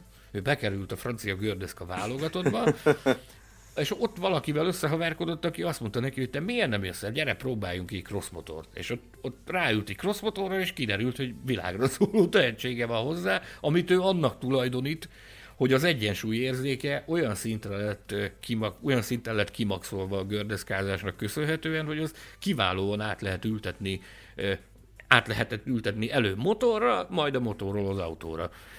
Tehát azt mondta, hogy ez a, ez a, ez a, ez a, ezek a dolgok ezek nagyon szépen összefüggenek, és azt mondta, hogy ennek, ennek elévű. Ugye más gokarttal kezdi, ott szerzi meg az alapokat, meg, meg ott azt szoktuk mondani, hogy a feneke az autóversenyzőnek egy nagyon fontos, nagyon fontos eleme a fegyverarzenálnak, hogy mit érzel a fenekeddel a, a járműön. Más a gokartban szerzi meg az ilyen jellegű tapasztalatot, neki meg a gördeszkán sikerült ezt, meg utána a motoron. Én magam amondó vagyok Péter ezzel kapcsolatban, hogy nagyon ritkán látjuk a nevét sajnos a, a világ legjobb autóversenyzőit sorba vevő, számba vevő Ezt listákon. akartam. De szerintem, szerintem nagyon is ott van a helye, úgyhogy légy szíves, méltasd te is őt. Tehát azt gondolom, hogy eljutunk arra a szintre lassan, vagy már eljutottunk. De hát ugye újabb és újabb győzelmeket hoz, amikor azt hiszed, hogy na most már csak elég lesz 14, 6 plusz 8, de hát látod, hogy nem elég. Szóval, hogy itt már nem csak a Dakar meg a tereprali történetének a, a leg, legszebb aranylapjaira írja be a nevét, hanem, hanem amikor az egyetemes autósportról beszélünk, a, sőt, autó és motorsportról beszélünk, ugye, akkor is megkerülhetetlen lesz ez a név. Mert ez e- egyszerűen egy olyan eredmény, amire hát a na, tényleg a, a, a szavakat nem lehet találni, és, és abszolút összemérhető, összemérhető egy hét Forma 1-es világbajnoki címmel. Engem, amivel teljes mértékben lenyűgöz minden egyes alkalommal, az a szerénysége. Meg az a fajta lelkesedés, amivel ő ezt az egész hóbelevancot imádja, ezt a műfajt, hogy terepralli. E, egy apró adalék. Tehát volt egy év, amikor az a bizonyos év, amikor, amikor nem jutott neki gyári volán. Az akkor éppen ott összerúgta a porta a minisekkel, az x réddel konkrétan, azért, mert hogyha neki a felesége, most már felesége, akkor még csak barátnője volt neki, Andrea Májer, aki szintén versenyez, sivatagi versenyeken, ő, ő motorosként, meg navigátorként, meg nagyon sok szerepkörben találkozhattunk már Andrea Májerrel, Stefan Péter ezzel élete párjával, ő akkor egy, egy privát Yamahás csapatnál versenyezgetett a, a hölgy, és a, a Péter Hansel nem volt rest világnagyságként elmenni, és rendesen beállni, és ő szerelt gyakorlatilag a, a, a, a barátnőjének, és ezt állítólag a, a csapatvezetés ezt nem nézte jó szemmel. Tehát azt mondták, hogy embert egy világnagyság vagy, ez nem vett jó fényt sem rád, sem pedig a, a csapatra az, hogy egy ilyen világnagyság gyakorlatilag a, a motor alatt bujkál, meg, meg a sárba tupkod, meg, meg, meg olajos kézzel szerelged, és ezzel annyira bepukkant neki a, a feje, hogy azt mondta, hogy ember, hát én ezt imádom csinálni, miért ne csinálhatnám? Azt csinálok, amit én akarok, hogy abban örömömet lelem, úgyhogy abban az évben nem volt szerződés a minivel, abban az évben kellett ö, ö, más megoldást találnia, és meg is találta, meg kapott máshonnan szerződést. Szóval az a fajta ö, elkötelezettség, amivel ő, ő van a tereprali irányába, az a fajta lelkesedés, meg az a fajta, az a fajta szerénység, az, az egész egyszerűen elkép. El tudod képzelni azt, hogy, hogy valamelyik Form 1 versenyző elmegy, tudja Isten, akármilyen más műfajba a haverjának segíteni. Oké, okay, hogy elmegy, és ott van, meg tanácsokat ad, meg pucparádizik, de azt el tudod képzelni, hogy oda bújik a jármű alá, és elkezd szerelgetni az imbusz kulcsal, meg a, a, Vagy a W Series-be a W Series-ben a nőjének a az autója. Ezt el tudod képzelni? Nem tudod. A Péter, a Péter Hazel, ez, ez fel sem merül. Egyszer itt is volt, egy Hungarian Bahán indult az Andrea Mayer. Soha nem fogom elfelejteni. Pontosan mellettünk voltak a, a, a szervizparkban. És jött a Péter, minden Isten adott reggel, jött, bemondta a hello átöltözött szépen a, a maga kis szerelő ruhájába, és akkor ott elkezdte csinálni, tenni, venni a dolgát. És ott jöttek, fotózták, mit tudom én, ott voltak, akik mondták, hát ez nem biztos, hogy ez kell, mondta, hogy dehogy nem, hát milyen hát ez vagyok én. Itt volt a hétvégén, végig szerelte a, a, a, a, az egész hétvégét végig szerelte a csajának, és utána távoztak fülig érő szája, mert jó eredményt ért el az Andrea. Egészen fantasztikus, hogy milyen szinten megéli ő ezt. Tehát az mennyire többenetes, amit a Tamás mondott, hogy 30 évvel ezelőtt szerezte az első győzelmet. Ember. 30 évvel ezelőtt. Döbbenet. Beszéljünk már akkor a harmadik emberről is egy kicsit, aki aki több alkalommal is már úgy döntött, hogy a, a top 50 magyar autóversenyző gála díszvendégem meghívás helyett inkább a Dakart választja. Sanyi a megmondhatója, hogy mennyit dolgoztunk, vagy dolgozott inkább ezen az ügyön, de, de hát a franc egye meg mindig ugyanakkor rendezik a felkészülési részét a, a Dakarnak, mint amikor a, a, a mi a gálát, úgyhogy ez még nem valósulhatott meg. Hát és hogyha így folytatja még, akkor jó pár évig nem is nagyon fog tudni jönni ilyen rendezvényre hozzánk. Szóval ő róla mit? Igen? Ez az ember az, aki ugye már tavaly előtt is azt mondta Sanyinak, hogy hát nem is biztos, hogy megy már a Dakarra, mert hát ugye a Peugeot-val már nincsen szerződése. Igen. Ki tudja, megye? Kell-e ő még valakinek? Igen. Aztán tavaly, tavaly megint megnyerte, most pedig hát idézőjelbe, nagyon-nagyon nagy idézőjelbe csak harmadik lett. Ugye ment a plegyka akkor, hogy akkor lesz-e a Carlosnak szerződése, vagy nem lesz Carlos Sainz. Mert hogy Carlos Sainzról van szó, ha valaki nem jött volna rá. De ezt én, én, ha nem tévedek, már a, a szezon előtti teszten elkezdtem szervezgetni azt, hogy évvégén akkor jön hozzák a gálára. És beszélgettünk időről időre, beszéltünk róla Barcelonában, beszéltünk róla pár héttel később Monte Carlo-ban, beszéltünk róla Németországban, beszéltünk róla ilyen, ilyen szeptember magasságában, Monzában abban az évben, hogy akkor, akkor, akkor hogy lesz a gála, meg mint lesz a gála, és mondta, hogy hát igazándiból nem tudja, hogy mi van, mert a helyzet az, hogy nincs még szerződés a Dakarra, ha nem lesz szerződés a Dakarra, akkor, akkor jönni fog. Beszéltünk róla rengeteget, évközben jöttek a plegykák, hogy lesz szerződés, nem lesz szerződés, majd a szívem szakadt meg, amikor, amikor novemberben egyszer csak megcsörrent a telefonom november első napjaiban, Carlos Sainz volt, és mondta, hogy figyelj, bejelentve még nincs, nagy hírverést még, még nem csapunk neki, viszont, viszont bármennyire is sajnálom, de vissza kell mondjam a, a meghívást a, a gála eseményre, mert, mert edzőtáborba kell vonulni a minivel mert, mert alá van írva a szerződés, és januárban velük megyek, velük megyek a Dakarra, úgyhogy szó szerint annyira jó volt érezni azt, hogy mennyire a szívén viselte a sorsukat, tehát vette a fáradtságot, főhívott, elmondta, elmagyarázta, még információt is sugott vele, gyakorlatilag mert beismerte, hogy megvan a szerződés, akkor ugye, akkoriban ugye nagyon sokakat foglalkoztatott az, hogy mi lesz vele. És akkor született egy megállapodás, hogy rendben, az első adandó alkalommal el fog jönni, de életműdíjat csak akkor adhatok neki, amikor visszavonult. Úgyhogy azt mondta, ha befejezte a dakarozást, az egyben azt fogja jelenteni, hogy befejezte a, az autóversenyzést, és akkor áll elébe, boldogan eljön, azt mondta, hogy nagyon szeret Magyarországra jönni, amikor a, amikor a Forma 1 itt van, ugye ő versenyzett itt a, a Közép-Európa rallin is, azt mondta, nagyon szeret hozzánk jönni, és, és boldog, és tud arról, hogy, hogy nagyon sok olyan magyar autóversenyző van, aki őt tekinti példaképnek. Viszont én rengeteget locsogtam, fecsegtem már. Én, mint, a, én megjártam az Afrika részt 12-13 alkalommal. Végig csináltam a franc tudja hány szilkvéralit, Marokkó rallit, nagyon sok sivatagban jártam, viszont el kell ismerni, elismerem, nem vitatom, a büdös életben soha nem jártam Dakarralin, viszont egyetlen egy Dakarosunk van nekünk, aki viszont jár Dakarralin, Betlen Tamás, hölgyeim és uraim. Tamás, milyen egy Dakar? Mondd el nekem, milyen ott egy, milyen a felhajtás? Először is, ö, Dakarban viszont még nem jártam. Ott De viszont Sanyi nem tudod, hogy Sanyi, nem tudod, én kimutatható, kimu, az életem kimutatható százalékát Dakarban töltöttem ilyen versenybefejezés jelleggel. De, de nem adom fel, tehát nem, nem fogom feladni, úgyis elmegyek. A kvalisportos, csapatfő, a kvalisportos csapatfőnökkel kell jóba lenni, kérlek szépen, és akkor igen, megoldódott igen, a probléma. Hallottam róla, hallottam róla, hogy Kolvász és Pálinka mellett más egyéb juttatásokat is elfogad az illető. Szóval, hogy 2008-ban volt repülőjegyem, sajtó sajtó főnöki feladatokat, teendőket láttam volna el a Szobi Balázs fémjelezte ö, csapatnál.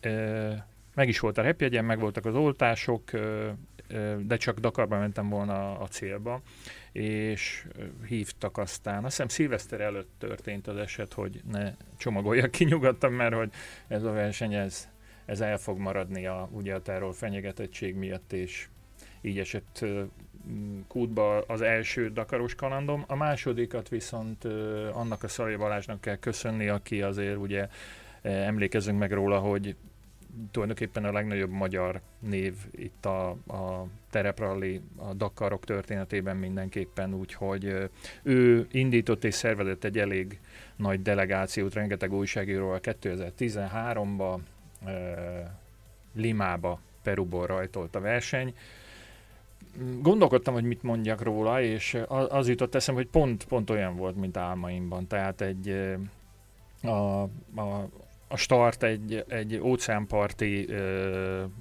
tengerparti részen volt kialakítva, mellette ilyen nagyon magas hegyek, Lima gigantikus város, 10 milliós óriási tömeg szurkolt, a, alig lehetett menni, mint a B csoportos világbajnokság idején, ugye ember sorok között haladtak az autók, és minden, mindenki üdvözölte, mindenki tapsolta a teljes mezőnynek, és Sajnos arra nem volt lehetőségem, hogy végigmenjek, csak az első négy vagy öt szakaszt tudtuk követni, mert azt hiszem, hogy onnantól kezdve egyébként ezt is erről is lehet beszélni szerintem, hogy egy pár szakaszra ingyenesen lehet az újságíróknak elmennie, de hogyha ez egy külön történet, de hogyha valaki teljes hosszában szeretne részt venni egy futamon, akkor, akkor az rettentő sok pénzbe kerül. Erről azt hiszem, hogy van egy hölgy, aki nagyon sokat tudna nekünk mesélni. Jó barátunk, barátnőnk, de főleg, főleg Sanyival van jó viszonyban, úgyhogy erre majd egyszer térünk vissza, hogy, hogy az autósportok világában, az autósport újságírók világában milyen egy milyen, milyen nőként érvényesülni, és pláne ilyen sikerrel egyetért. Ugye nevezzük meg Tóth Anitáról van szó, a, a Nemzeti Sport jeles újságírójáról és az Opel Dakar Team és Szalai Balázs sajtófőnökéről. Ugye ő a sivatag hercegnője gyakorlatilag. Nincs olyan sivatag a világon, ahol, ahol Adita nevet volna már részt versenyen. Én nagyon-nagyon boldog és szerencsés vagyok annak okán, hogy, hogy nagyon sok sivatagi kalandot élhettem át vele, tehát aggódtunk egymásért, egymás csapataiért, elveszítettük egymást, egészen őrületes sztorikat. Ez, ez a műfaj az, ahol a nagy sztorik születnek. Tehát itt olyan dolgokat élsz át, amit, amit tényleg elképzelhetetlen. Tehát én ragadtam például szilveszter éjszakáján két és fél napra semmi közepén azért, mert, mert kiestünk és ott kellett maradni a járművel. De az Aditának is megszámlálhatatlan ilyen, ilyen története van. Meg hát ugye Tamás neked is, mert azért, azért csak megjártad a Dakarnak ezt a részét. Mennyi, mennyi, hány napot is szúztál ott le? Hát, vagy két nappal korábban mentünk talán, meg még maradtunk is két napot a, a, a Lima Pisco szakaszon, aztán Pisco, Pisco egy kör Urok. Kör gyorsasági, minek nevezzük, urok, urok, urok volt, urok igen. szelektívnek nevezzük szakmában. És ott igazán bele, belekóstolhattunk a, a, a nem, én nem láttam még ilyen sivatagi versenyt, de itt bele, bele lehetett gyalogolni a, a, a homok közepébe, és hogy egészen elképesztő az, hogy a, a, véget ér a sivatag és kezdődik az óceán, tehát hogy ilyen át, átmenetet el se tud képzelni az ember, még a, még a földrajzórán ezt, ezt, ezt, ezt soha senki nem hitte volna hogy létezik ilyen, hogy egyszer csak vége a homoknak és már következik a víz. E, egészen a NASCA vonalakig ment, akkor egyébként három országon vágtatott keresztül a mezőny, és ott nekünk azért volt lehetőségünk, és egyébként a, a sport újságírásban, autós újságírásban azért ez egy vitathatatlanul nagyszerű dolog, hogy van. Nem, nem kell minden percben feltétlenül koncentrálni, vagy nem minden esetben kell feltétlenül koncentrálni az adott versenyre. Van egy kis szabadidő, és ott olyan csó dolgokat láthat az ember, ami, amine, aminek uh, ami nem jut mindenkinek osztályrészül. Szóval egy például a NASCA vonalakat megnézhettük. E, ennyi volt nekünk. Még egy olyan élményem volt, ami, ami nekem apróság, Sanyi meg lehet, hogy minden nap tapasztalta, hogy kimentem fotózni egy ilyen kősivatagba, az, az útról begyalogoltam, mit tudom én, egy kilométert, tudtam, hogy ott fognak jönni, vártam, vártam, és egyszer csak azt mondtam, hogy elég vége. Annyira meleg volt, hogy, hogy vissza kellett gyalogolnom az útra, ahol állt az autónk, előszedtem a, a csomagomból a, a, a, a három napja kidobott uh, fehér formulás ingemet, hiába volt büdös meg koszos, azt kellett felvennem, ugye, mert a hosszú, tehát rá, elég hamar rájöttem, hogy a rövid ujjú viselet az, az nem működik egészen jól a sivatagba, tehát a hosszú fehér koszos ingemet kellett visszavennem, és azzal tudtam újra elfoglalni a harcállásomat és, és fényképezni.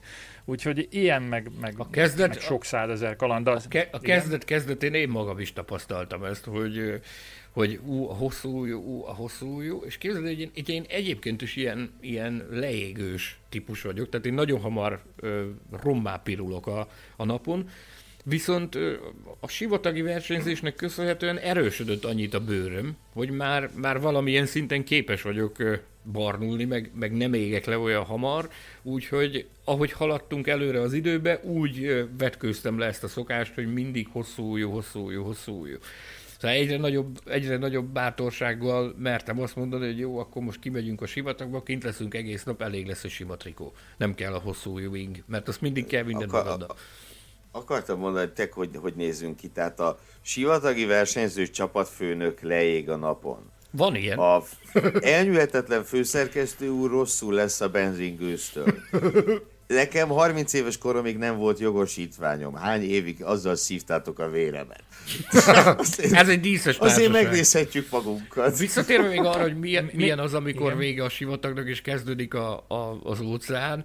Eh, nekem az egyik kedvencem az Afrika részen az, amikor a, a nyugat-szaharai összekötőn megyünk.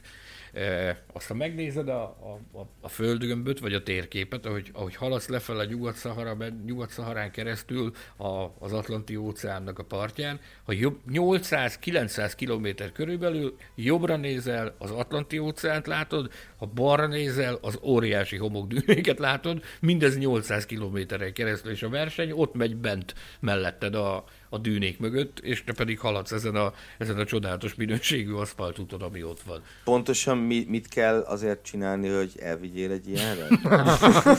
Ezt majd felvétel után tisztázzuk. Ok, rendben. Kiről nem esett még szó, annyi mindenről tudnánk beszélni, hogy egy 24 órás adást is képesek hát sztorik kapcsán biztosan annyi, annyi ilyen története van az embernek, amiket, amiket fel lehet. Én inkább bele se kezdek. Inkább, hogyha van majd lehetőségre egyszer, amikor tényleg nagyon nem lesz miről beszélni, akkor majd előhúzzuk ezt, és akkor sztorizgatunk ilyenekről, meg meghívjuk az Anitát, akinek, akinek meg még nálam is jóval több sztoria van arról, hogy, hogy miket lehet áttélni ilyen sivatagi versenyeken keresztül. Olyan életre szóló barátságokat lehet kötni, ez összekovácsolja az embereket. Én biztos vagyok abban, hogy akikkel te ott megismerkedtél azon a, azon a, a dél-amerikai kaland során külföldi újságírókkal, vagy külföldi szakmabeliekkel, én biztos vagyok benne, hogy van közötte olyan, akivel a mai napig tartod a kapcsolatot. Fogadjunk. Már tudok mondani egyet. Fit, fittikém a kém. Ja, hát persze, természetesen. Igen, tehát jó, Öt... persze. Igazából előtte nem találkoztunk túl sok emberrel. Tehát ez nem egy szűk közösség volt, akik oda, oda kijöttek, de igen, ez igaz. Tehát, hogy nagyon sok olyan újságíró is volt ott, akik nem kifejezetten autósportosok, és, és ezzel, ezzel kialakult egy olyan barátság, ami, ami felbonthatatlan. Hát, mint a katonaság, tehát közös szívás összehozza az embert. Nyilván, az, tehát, hogy mondjam, nyilván nagy élmény, de azért alapvetően mégiscsak a sivatagban vagy. Tehát azt, hogy ez... Azt szoktam mondani, hogy én nem voltam katona, Viszont, viszont benne vagyok a sivatagi versenyzés műfajában már több mint tíz éve. Az, azért kitesz néhány katonai időt, maradjunk annyiban. Én nagyon sokat tanultam magamról. Tehát azt, hogy, azt, hogy, hogy menedzseld, meg hogy kezeld a, az energiáidat, hogyan kezeld az idődet, hogyan maradj mindvégig összeszedett, meg, meg fókuszált, meg ami a legfontosabb ebben a műfajban az az, hogy megoldáskeresőnek kell lenni. Nem problémagyárosnak, meg, meg nem szabad. Az első néhány alkalommal az ember megismeri úgy magát, tehát el tudod helyezni magad az időben, meg a térben. Most gondolj bele, tehát én itt voltam itt egy 28 éves kölyök, kérlek szépen, sok mindent megtapasztaltam, megtapasztaltam már az autó és motorsportban, de amikor, amikor megadatott a lehetőség, amire egyébként tudatosan készültem, meg vágytam, hogy Istenem, egyszer de jó lenne egy ilyen, egy ilyen ö, nagy maratoni versenyen részt venni, amikor, amikor egyszer csak ott találtam magam, hogy úristen, itt ülünk az autóban, és most neki megyünk a sivatagnak két hétre. Soha életemben nem jártam ilyen helyen, soha életemben nem jártam ebben az országban, meg abban az országban, meg abban az országban, de nekem ott meg kell állnom a helyemet. Nem csak magamról kell gondoskodnom, hanem a csapatomról is. Meg kell találnom azokat a lehetőségeket, amik, amik által én építem azt a kis társaságot, amivel én oda mentem, meg, meg el kell látnom a feladatomat, ami miatt odajöttem. Ez egy olyan műfaj, ahol multifunkcinak kell lenni. Ezt szoktuk, ezt szoktuk mondani. Tehát sokszor mondják, hogy ú, de jó tótanítának, mert, mert már hányszor volt a Dakaron, meg mit. Tehát maradjunk annyiban, hogy a tótanita az amellett, hogy egy fantasztikus újságíró, nem csak újságot tud írni, hanem, hanem nagyon komoly szervező munkát is végez a háttérben a, az Opel Dakar team körül.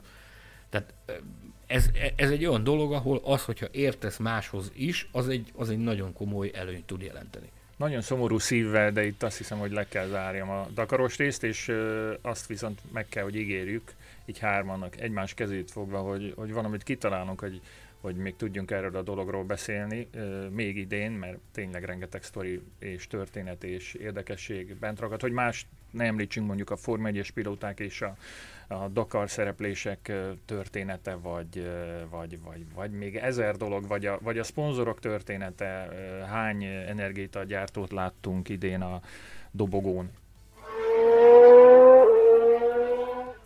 Köszönjük, hogy ismét velünk tartottatok ezen a speciális Dakar adáson. Kérjük, hogy ajánljátok barátaitoknak, ismerőseiteknek is, hogy kövessék podcastünket Spotify-on és a többi netes lejátszó felületen találtok bennünket. Csatlakozzatok a Formula Podcast Facebook csoporthoz, kérdezzetek tőlünk ott vagy e-mailben, címünk podcastkukacformula.hu, ha bárhol szóba kerülünk, nem olasszátok el használni a Formula Podcast hashtaget. Olvassátok a formula.hu-t, lapozgassátok magazinunkat, nézzétek tévéműsorainkat, tegyétek ki új fai naptárunkat a nappalitokba, keressétek könyveinket webáruházunkban, és ami még ennél is fontosabb, szeressétek az autósportot. Köszönjük, hogy a mai műsorban ismét velünk voltatok, munkatársaim, barátaim, szerkesztő kollégáim Gelérfi Gergő és Mészáros Sándor, valamint Hilbert Péter technikus nevében is búcsúzom. Pár nap múlva megint találkozunk. Sziasztok! Formula Podcast az Autósport és Formula magazin műsora. Hírek, vélemények, minden, ami F1 és autósport.